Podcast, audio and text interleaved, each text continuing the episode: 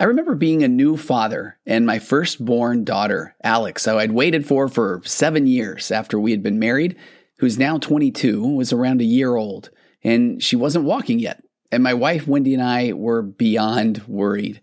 We had friends whose son had started walking before he hit 10 months old, and man, we heard about it.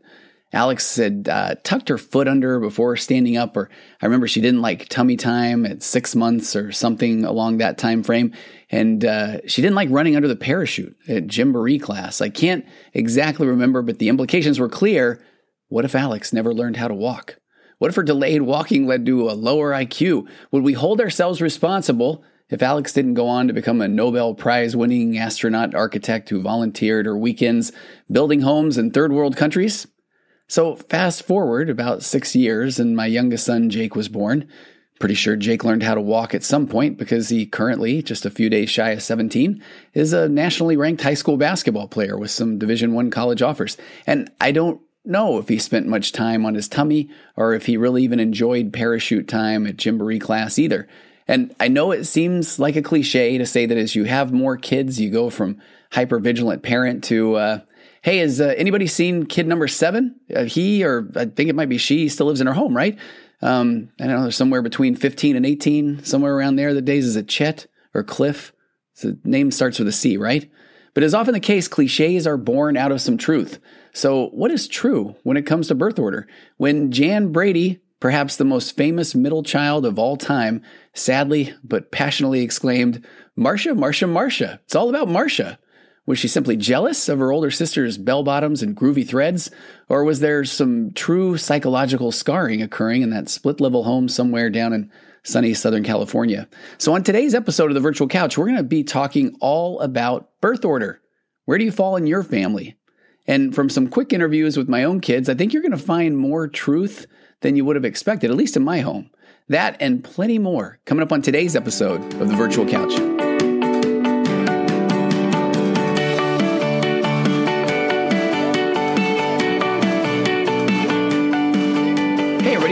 To episode 244 of the Virtual Couch. I've got a fun one today. I am your host, Tony Overbay. I'm a licensed marriage and family therapist and a certified mindful habit coach, a writer, a speaker, a husband, a father of four, uh, ultramarathon runner, and creator of The Path Back, a pornography recovery program that's helping people stop themselves from turning to pornography as a coping mechanism.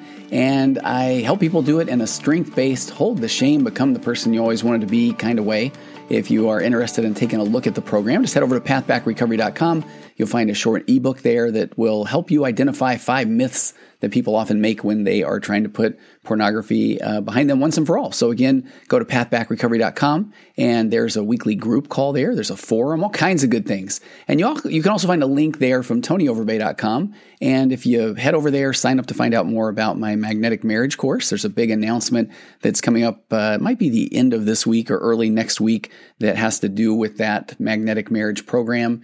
And uh, as I was starting to record, I was I got caught up in reading an email that I got this morning, and I'm I'm kind of uh, I don't know humbled, honored, very excited. But it, uh, it appears I was nominated for a Family Is Award, and by going to that site, and there's people there that I love, people that I've had on my podcast, Rachel Nielsen, uh, Ralphie Jacobs, a lot of people that have won this uh, some awards in the past off of the site. But it uh, apparently honors, they say, influencers who celebrate commitment, popularize parenting, bolster balance, and validate values. And so I love it. I'm excited. I'll find out more about that. And I don't know if it's a voting thing or a posting thing, but uh, I'm very, very much honored. And I think today's podcast will be one of those fun ones because we're going to talk about birth order. And that is something that when I go through my spiel of what goes into what makes you you, and man, I've got it memorized in my head. I start off by saying it's your nature, your nurture, or your nature, your nurture, your birth order, your DNA, abandonment, rejection, hopes, dreams, fears, all those sort of things. So I got birth order right in there because I, I know that birth order affects our personality, but to what extent? And so I'm going to refer to an article today from parents.com. Let me double check that. Parents.com. It's by Jocelyn Voo and it says birth order traits, your guide to sibling personality differences. And I had a chance last night. I did it a little bit impulsively and that was to reach out to all four of my kids and get their take on birth order and how they were affected or impacted, or if they agreed with some of the things that we're going to read today, or if they felt like it really wasn't uh, applicable to them. And, and I heard all across the gamut. And then while I was talking with my oldest daughter, Alex, who I talked about here in the intro, uh, her husband Mitch was there, and that was a lot of fun because my daughter Alex is the oldest, and my son-in-law Mitch is the youngest. And there were truly some aha moments that uh, that we found out even just in a short amount of time that we talked about how birth order may or may not affect one. So we're going to get to that article in just a minute or two. Before I do that, please head over to TonyOverbay.com. Sign up to find out more about this magnetic marriage course and some other things coming up. And if uh, if you're if you're open to it, up for it, do me a solid and head over to Virtual Couch on Instagram and and subscribe. I would be honored. I've got some amazing amazing people that are handling some things behind the scenes. Uh, Crystal, who's doing an amazing job, taking a lot of quotes from the various podcasts, and uh, who is making some cool graphics, and um, my, my main business guy, Neil, who's just helping organize a lot of things behind the scenes so we can create more content. And I've, uh, I've got a video coming up pretty soon there I want to put on Reels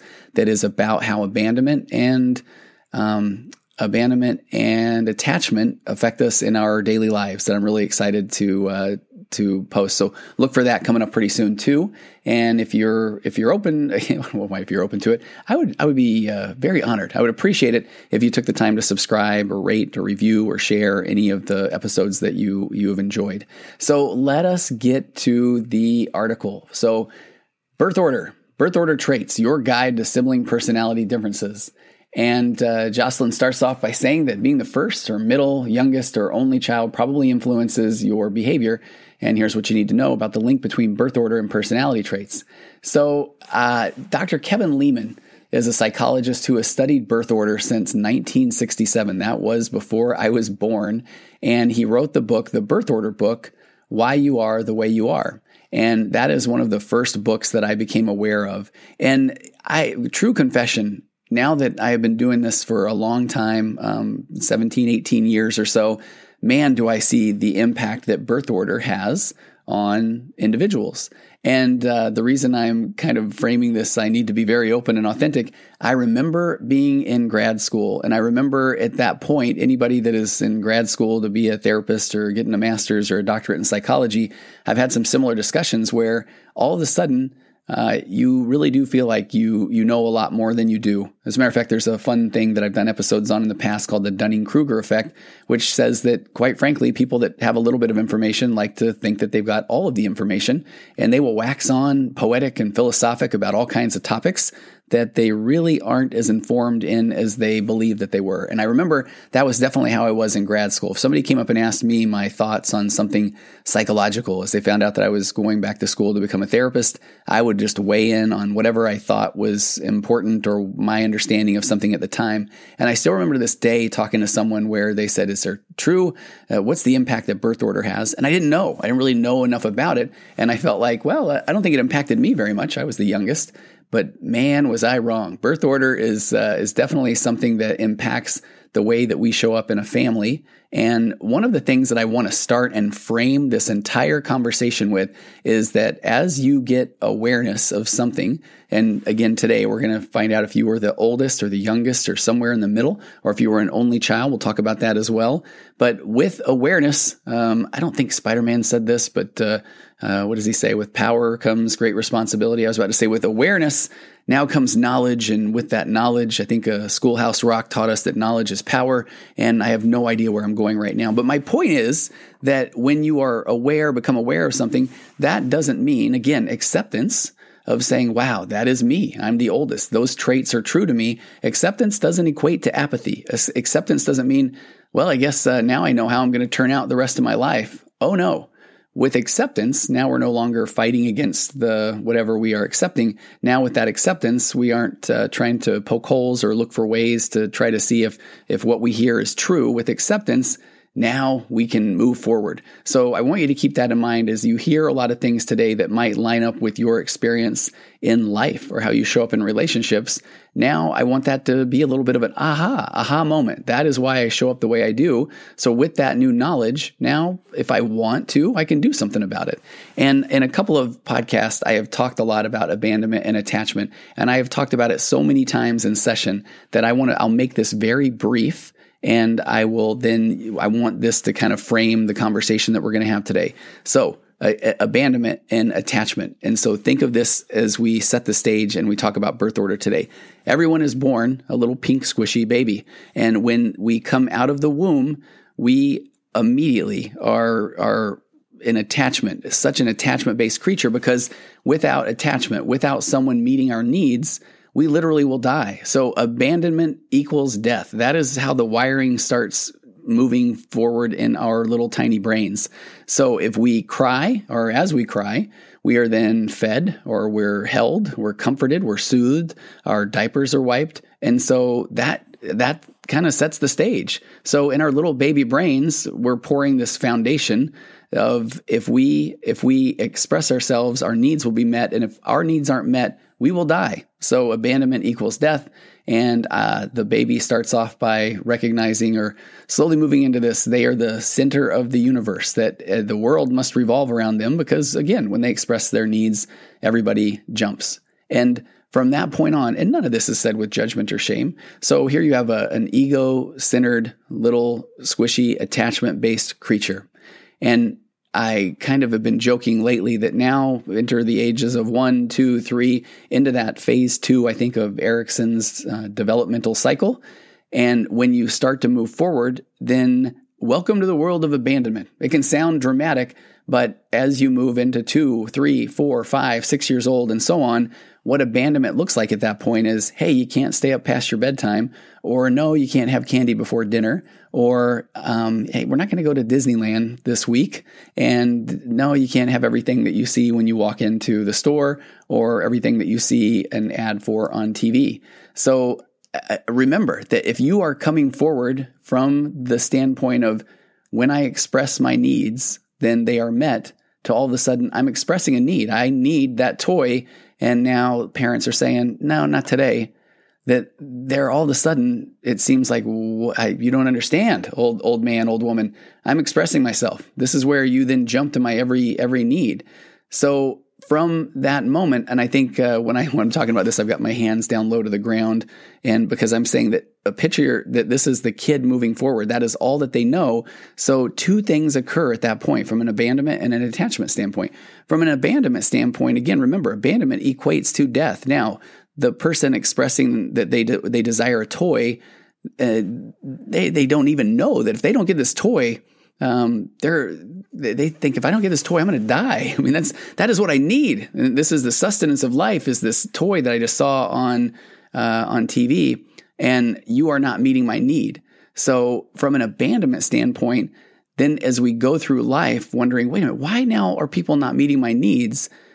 This ego centered, um, attachment based kid who, at that point in life, empathy does not come natural because you are still coming out of this. This life is about what I want and what I need.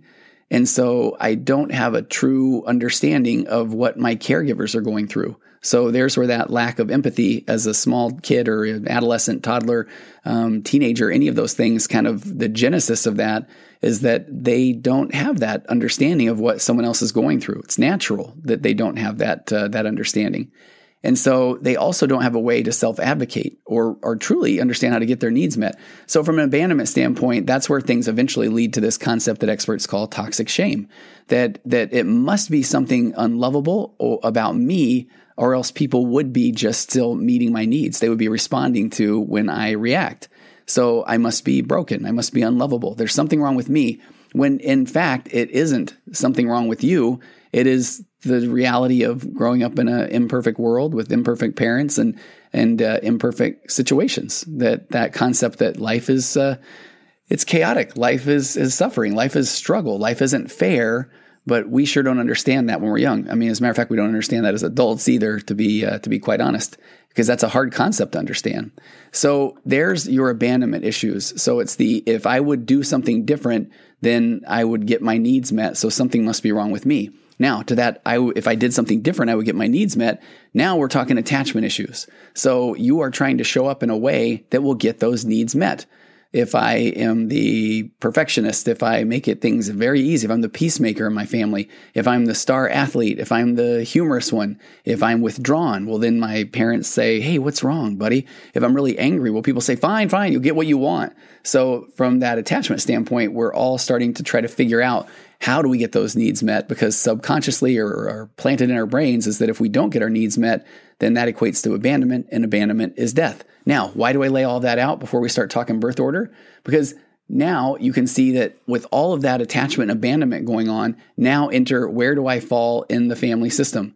Because the where you fall in that family system is going to impact if you are getting those needs met rather naturally or if you really have to try to figure out the landscape and fight for those needs to be met. So let's let's jump right in and uh, and talk about birth order. So I had started with Dr. Kevin Leman and his book, The Birth Order Book: Why You Are the Way You Are. So psychologists like Leman believe that the secret to sibling personality difference truly lies in birth order. Whether you're the oldest, the middle, the youngest, or an only child, it's how parents treat the child because of it.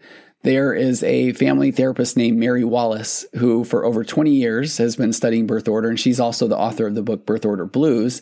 Uh, she agrees. She says some of it has to do with the way that the parent relates to the child in this position, and some of it actually happens because of the spot of that position. Each position has its unique challenges, she explains. So let's jump in with the firstborn. Firstborn personality traits. So, simply by being a couple's first child, a firstborn will naturally be raised with a mixture of instinct and trial and error. And this is what often causes parents to become these by the book caregivers.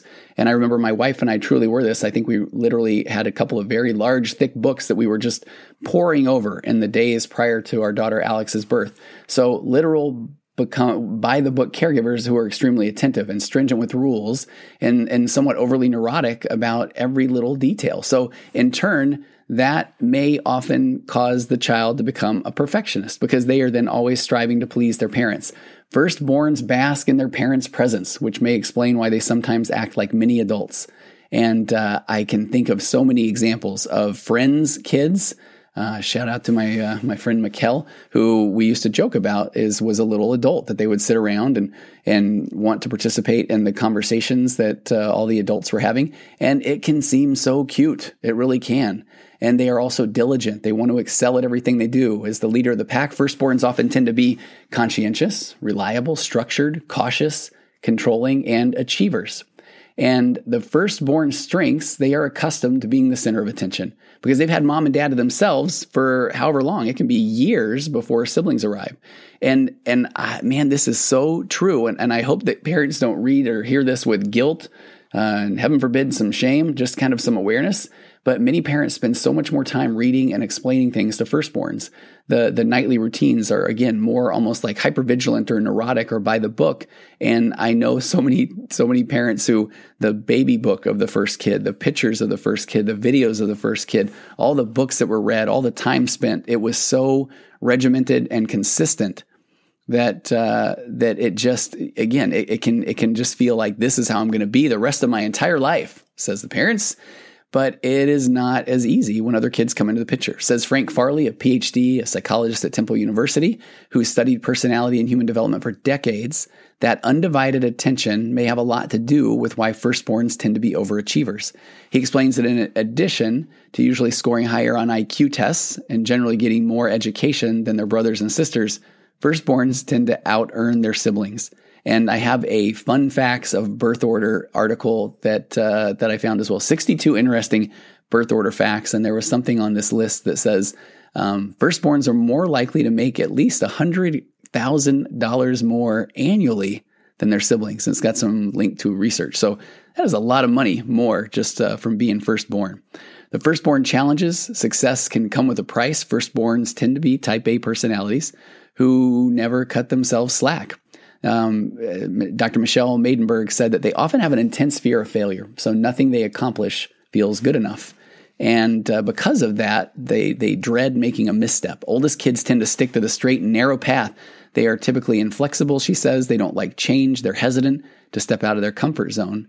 And in addition, because firstborns are often given a lot of responsibility at home, whether it is helping with chores or watching over younger siblings, they can be quick to take charge and a tiny bit bossy when they do. And that burden can lead to excess stress for a child who already feels this pressure to be perfect. Now, here's where I think this is going to be fun. I will turn to my interview. I, I asked my daughter Alex um, what I did with each of my kids is I read over those. Here's the facts or the data about the birth order, and then here are the traits.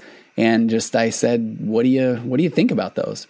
And Alex, um, she said she felt a tremendous amount of pressure to set a good example, and uh, she said that she was very aware that the kids would look up to me, and and she said I was aware that their opinion really mattered, and I know that they wanted me to be proud of them, which I loved that take that she said, I know they wanted me to be proud of them. And I can remember instances where she would she would say how uh, she loved something that one of the kids would do, or she was good about taking each of the kids out when she learned to drive, and uh, they would have you know we, we still get these memories that pop up in our in our group chats that are times where we have this uh, little little old convertible, and they would go and just get ice cream, and they would have music blaring, and they would have funny videos, and and so I feel like each one of the kids has some of those experiences with Alex, and so, but when we read the list of those characteristics, man, she said, I feel that she's like, that's kind of odd. That's kind of creepy. I feel like you're reading, you're, you know, you're, you're listing off a lot of traits that I feel like she wasn't very, didn't realize that maybe they were more of these traits of the oldest or the firstborn.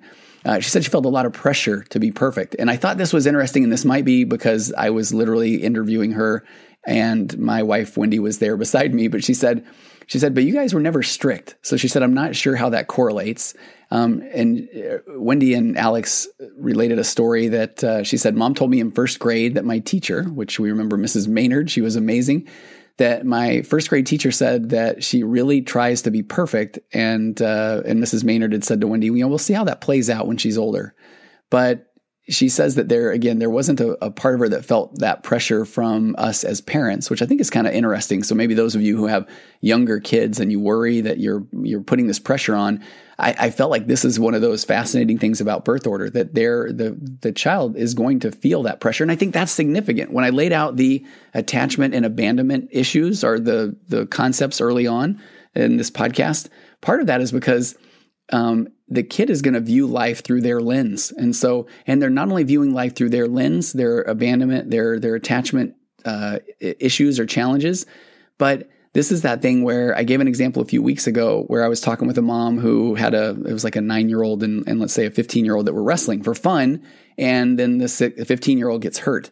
So then the nine year old thinks it's their fault. And you as a parent can tell the nine year old, hey, it's not your fault but they're coming at it from their lens, their point of view, their perspective, and where in their mind, if they feel like it was their fault, you can say it wasn't your fault, but they're still feeling. They get all the feels around that was their fault. So I, I kind of feel like that speaks to what Alex is talking about of feeling this pressure. You can tell her, "Hey, Alex, don't let the don't let that pressure bother you," or you can be whoever you want to be, or "Hey, the the kids are going to have their own opinions," or any of those things and she's still going to interpret things the way that she is. And i think a lot of that is where this this importance of just understanding where what birth order what traits it can lead to is uh, is really fascinating.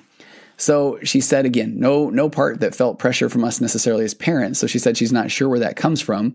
And uh, she said i always knew that you guys thought i was a good kid and you guys would say that a lot but that also led to me feeling like i didn't want to let you down because we had a good relationship and we we talked about this one story that I thought was was really funny. Uh, one time, Alex had jumped off of a bunk bed and landed on the computer screen of a laptop and had cracked the computer screen. And she didn't tell me about it for a couple of days. And we were talking about this again. She said she had never been in trouble, so she was scared. And even that alone, right? The little perfectionist, the the she was just doing everything right. We were so hyper vigilant on on uh, what we could do to help her, so she felt like she had never been in trouble. So she said she was kind of scared of what that would even be like. She said, I didn't even have a concept of what it would be like, but I was afraid of what it would be like. And uh, and I remember when she told me, and I asked her, "What do you remember?" My reaction was, and she's like, "I remember you you said, oh, things happen," and I said, "Okay," because I remember I felt so bad because she didn't feel like she could come tell me, And uh, and she said so. She was also said some interesting. She said I was consistently told that I was more mature than I was for my age. Um, but she said that she also felt like she was very indecisive and she she believes she's maybe carried that through into into her own adulthood. She said, "I didn't want failure, or I, I didn't want anything to go wrong. What if something go, goes wrong now?" She said it can be scary to make a decision. So I, I feel like her traits line up a lot with that um, oldest child birth order syndrome piece. And I think that what's fascinating about it again is, and she might have just been saying nice things because I'm her dad, and she knew I was going to talk about it on a podcast. But you, as a parent can truly be doing everything that you can and feeling like you're doing things the best to the best of your ability. And I'm trust me, I'm not saying that that and we did. We never made mistakes. Oh man, we made mistakes. Boy, do parents make mistakes. That's part of being human. But you can you can let's say for the most part do your very best and and uh, feel like you you gave it your all, and your kid can still put a lot of pressure on themselves. So I, I thought that was really fascinating. So let's go to the the middle child personality traits. So back to the Jan Brady, the Marcia, Marcia, Marcia, always comparing to Marcia. So if a couple decides to have a second child, they may raise their second born with less of an iron fist due to their previous experiences. So they may also be less attentive since there are other children in their lives, and therefore the middle child is often a people pleaser due to the lack of attention they get in comparison to older siblings and then when younger siblings come come on board. Um, the middle child, says therapist Mary Wallace, often feels left out in a sense of, well, I'm not the oldest, I'm not the youngest, who am I? And this sort of hierarchical floundering can lead middle children to make their mark among their peers, since parental attention is usually devoted to the beloved firstborn or the baby of the family. And what's more, uh, Dr. Leman says middle children are the toughest to pin down because they can play off of their older sibling. So, in general, middle children tend to possess the following birth order personality traits. They can be people pleasers, uh, somewhat rebellious, thrive on friendships, tend to have a larger social circle, and often are peacemakers. So, middle child strengths, middle borns are go with the flow types. Once a younger sibling arrives, they need to learn to constantly negotiate and compromise in order to fit in with everybody. So, not surprisingly, Dr. Sulloway notes middle kids score higher in agreeableness than both their older and younger siblings. And because they receive less attention at home, oftentimes middle kids tend to force stronger bonds with friends and, and often are less tethered to their family than their brothers or sisters. They, uh, they are usually, according to Dr. Linda Dunlap, professor of psychology at Marist College, they're usually the first of their siblings to take a trip with another family or maybe want to sleep at a friend's house. Now, the challenges of the middle child Middle kids once lived as the baby of the family until they were dethroned by a new sibling. So unfortunately, they are often acutely aware that they don't get as much parental attention as their quote trailblazing older siblings or the beloved youngest. And so they feel like their needs and wants are often ignored.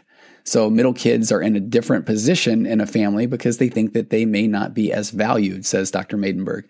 It's easy for them to be left out and get lost in the shuffle.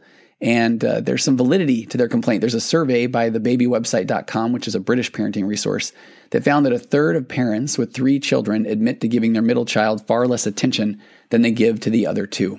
So let's turn to my daughter McKinley, who is now uh, uh, 20, and my daughter Sydney, who is 18. So those they would fall in as the proverbial middle children at this point.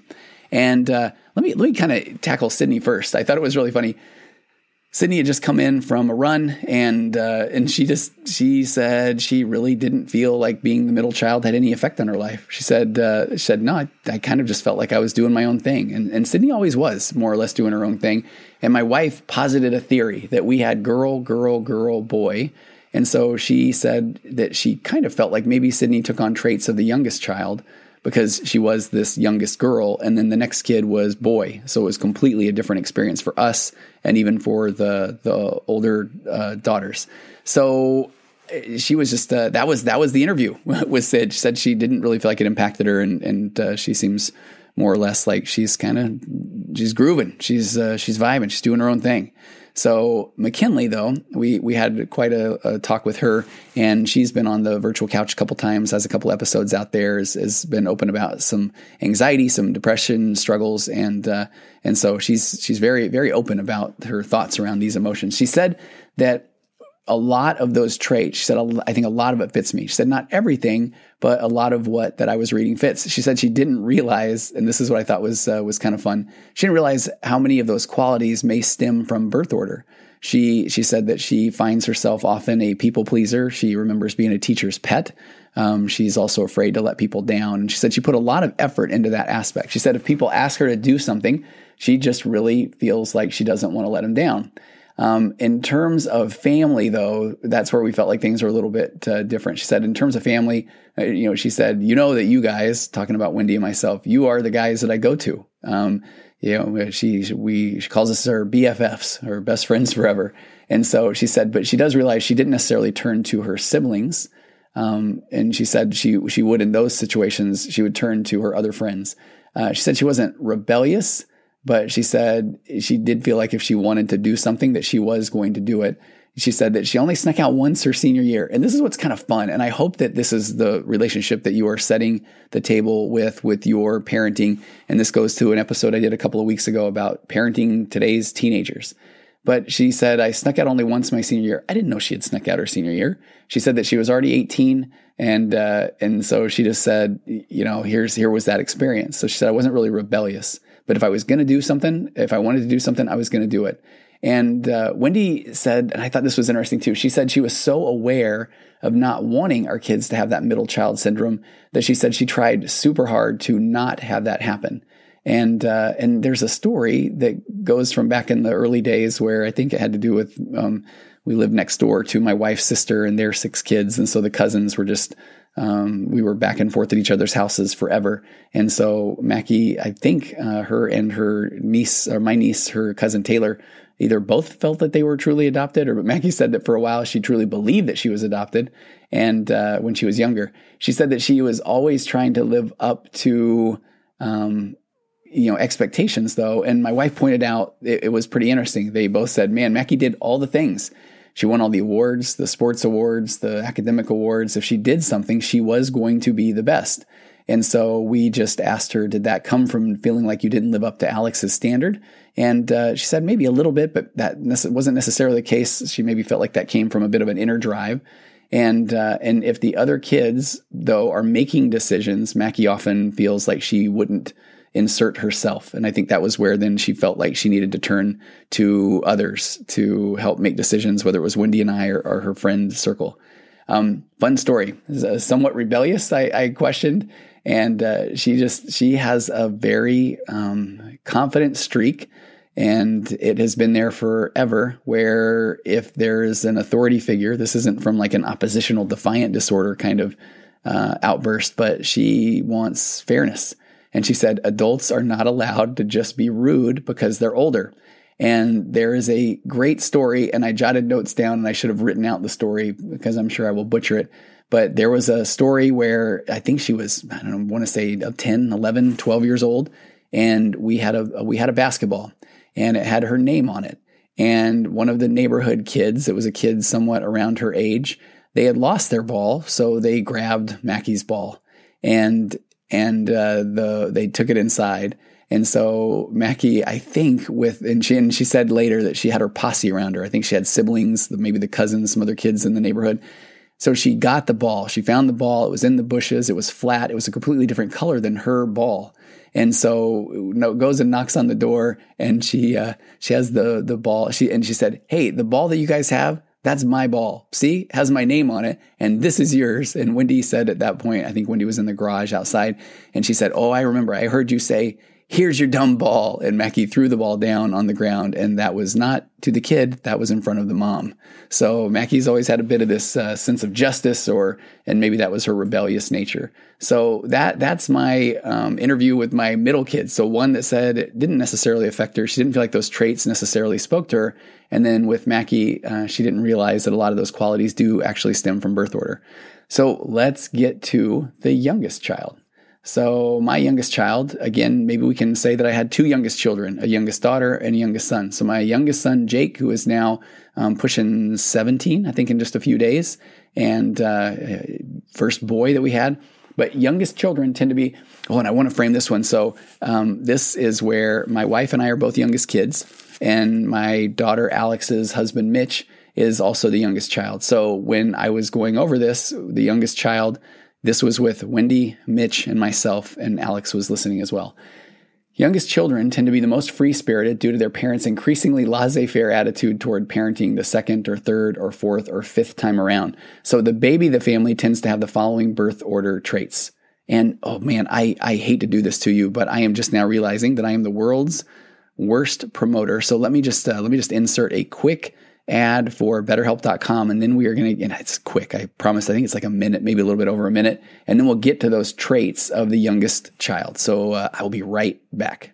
And today's episode of the virtual couch is brought to you by betterhelp.com and sure, 2020, it may finally be in our rearview mirrors, but for so many people, there is a lot of catching up to do, a lot of processing necessary, a lot of motivation needed. So you owe it to yourself, your family, your kids that we're going to talk about today, your pets, your future spouse, your future children, uh, future you, whatever it is you need to tap into to get help. Do what over a million people have done already. Visit betterhelp.com slash virtual couch and get 10% off your first month service. Answer a few questions and you'll find a therapist that fits your need, fits your preferences, whether you're looking for help in dealing with depression or anxiety, relationships, trauma, grief, OCD, and more. With BetterHelp.com's counselors, licensed professional therapists, you get the same professionalism and quality you would expect from an in office counselor, but with the ability to communicate when and how you want. So again, that's betterhelp.com slash virtual couch. What are you waiting for? 10% off your first month services. Go give it a shot today.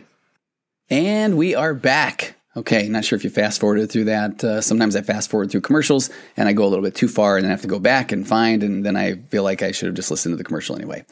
But youngest children, here we go.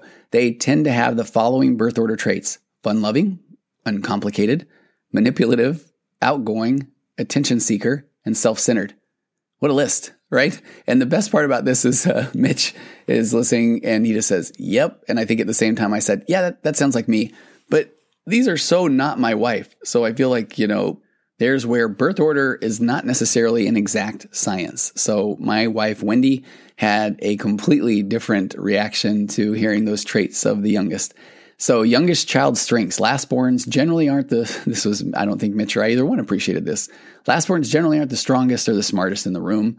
So they develop their own ways of winning attention. They're natural charmers with an outgoing social personality. No surprise then that many famous actors and comedians are the baby of the family, or that they score higher in agreeableness on personality tests than firstborns, according to Dr. Sulloway's research.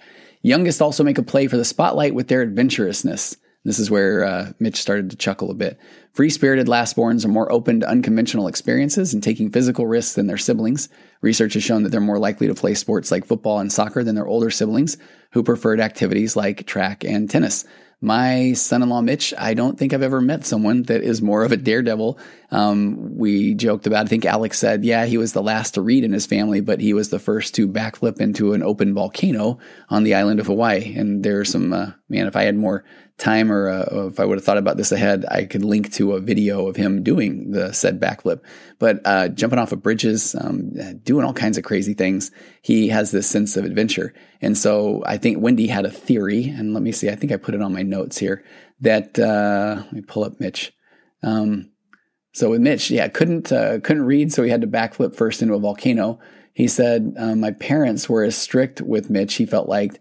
Um, but all of his siblings think that Mitch was the most spoiled, and and uh, uh, but he said that uh, they're all spoiled, and they can't give him examples when they say that he was more spoiled. But Mitch said he feels like maybe they didn't necessarily spoil him with things, but they spoiled him with time. But Wendy's theory was that if the kid, the the last born, isn't getting and I would go back to the abandonment and attachment stuff that it the the parents have already been through everything. First time first time somebody read, first time somebody rode a bike, first time somebody's know, going to going to college or first time somebody played a sport or any of those things. So maybe that is why the kid goes a little bit more to the adventurous zone. I couldn't think of I'm not a jump into volcanoes, but I don't know, maybe 150 ultra marathons or so, and some um, runs for 125 miles or around a, a, track for 24 hours, or you know through the wilderness of the Sierra Nevadas through the night, or those sort of things. That, maybe that could be considered extreme or a tiny bit dangerous. So maybe that's where I was getting my um, my my thrill and my wife for the fact that she doesn't check off any uh, mo- most of those traits of uh, the the youngest she has done uh, Ironman triathlon. She swam from Alcatraz to the shore eight different times. There's sharks in the water. I, I wouldn't, I, I won't even get in the, that bay, and she's done that race um, eight times. So uh, maybe there is a little bit of her as um, so I think that checks the adventurous box. So youngest, oh, there it is. The youngest, um, youngest to pl- make that play for the spotlight with their adventurousness. So youngest child challenges. Youngest are known often for that feeling of nothing that I do is important, according to Dr. Leman. He notes that none of their accomplishments necessarily seem original. Their siblings have already learned to talk, read, and ride a bike. I think I just spoke to that. So parents react with less spontaneous joy at their accomplishments and may even wonder, uh, I thought he would catch on faster. So, from an awareness standpoint, maybe that's something for parents to check. I don't know. I don't have memories necessarily of a laissez faire reaction to my younger kids pulling things off for the first time, but I think that's a really good point or something to be aware of if you have younger kids. Lastborns also learn to use their role as the baby to manipulate others in order to get their way. They are the least likely to be disciplined, Dr. Leman notes. I think that's true. Parents often coddle the littlest when it comes to chores and rules, failing to hold them to the same standards as their siblings.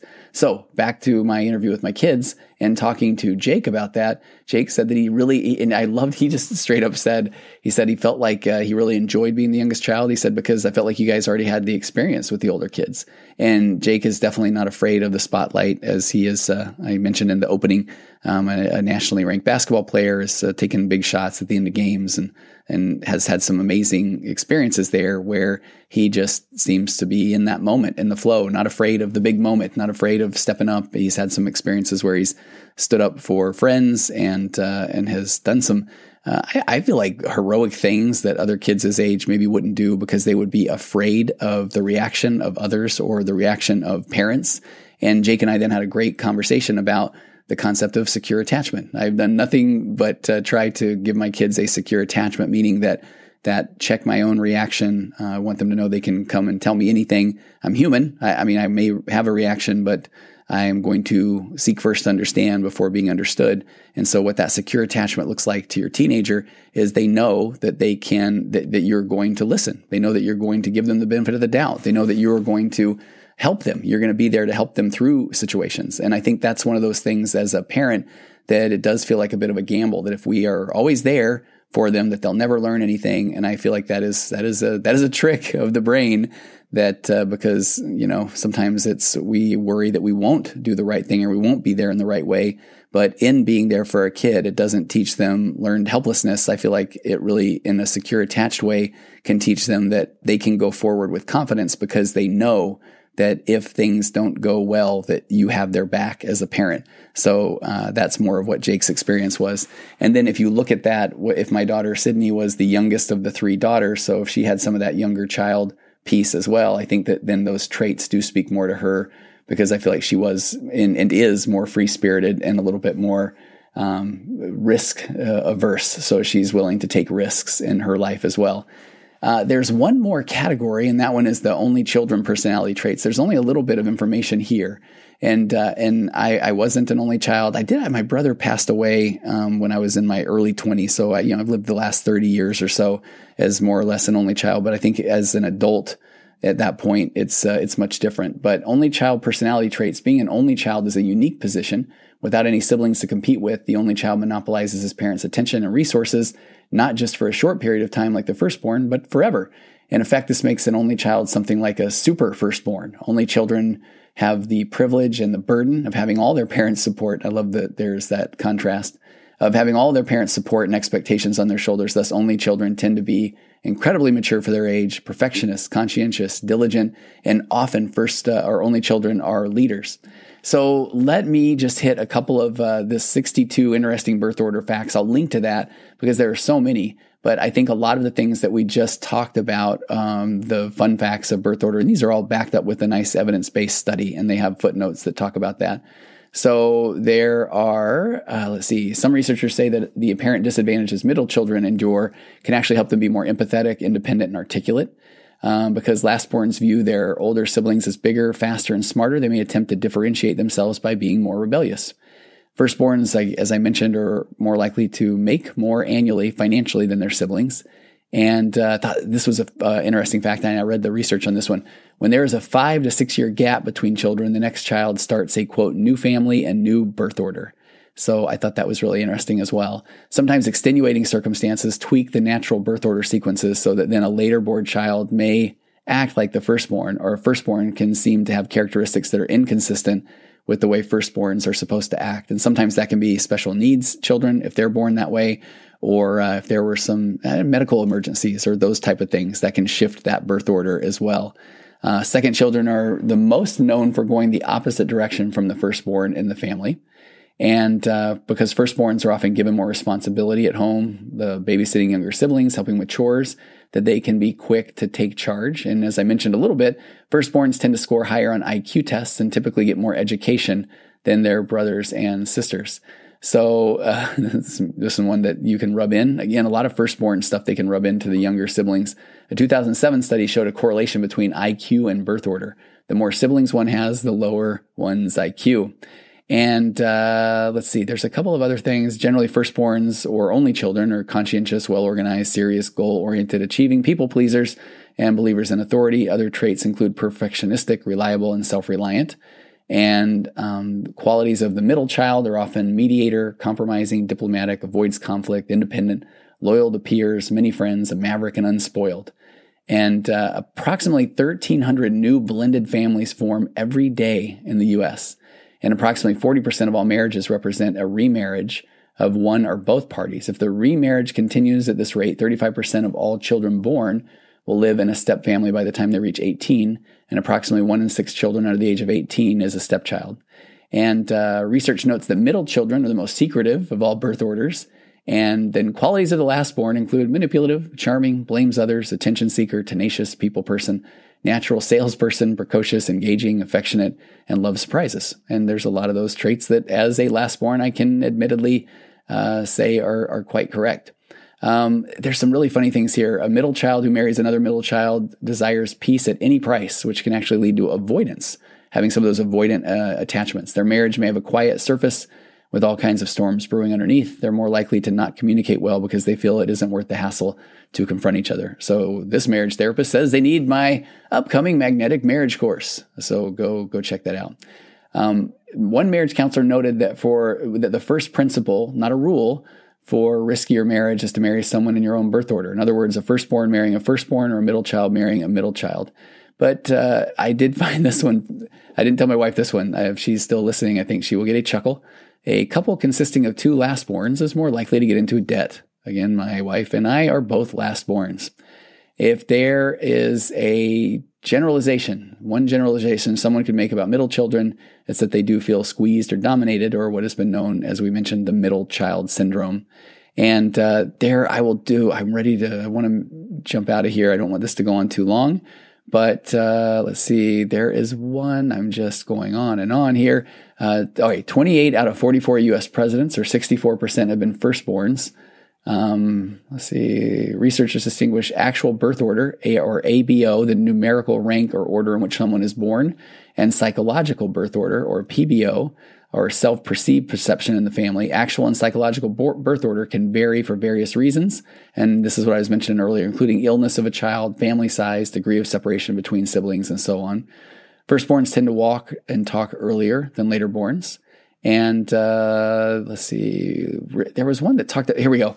Out of the 23 American astronauts sent into outer space, 21 were firstborn, and the other two were only children. And uh, let's see, when a child is born with special needs, younger siblings may take on that firstborn role. And generally speaking, children are typically more affected and influenced the most by whoever is directly above them in the family. So I will tap out there. I hope that you found this fascinating. And again, with awareness, as Spider Man did not say, comes great power.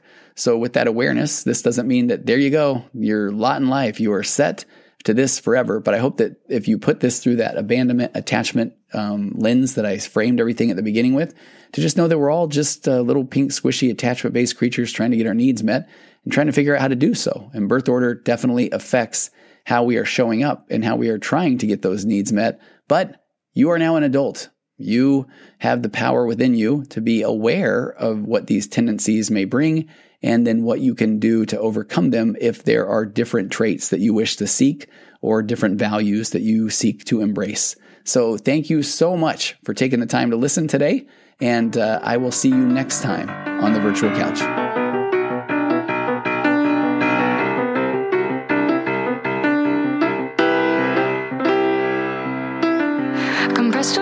Oceans flying past, our heads and out the other end. The pressures of the daily grind, it's wonderful. Elastic waste and rubber ghost are floating past the midnight hour. They push aside.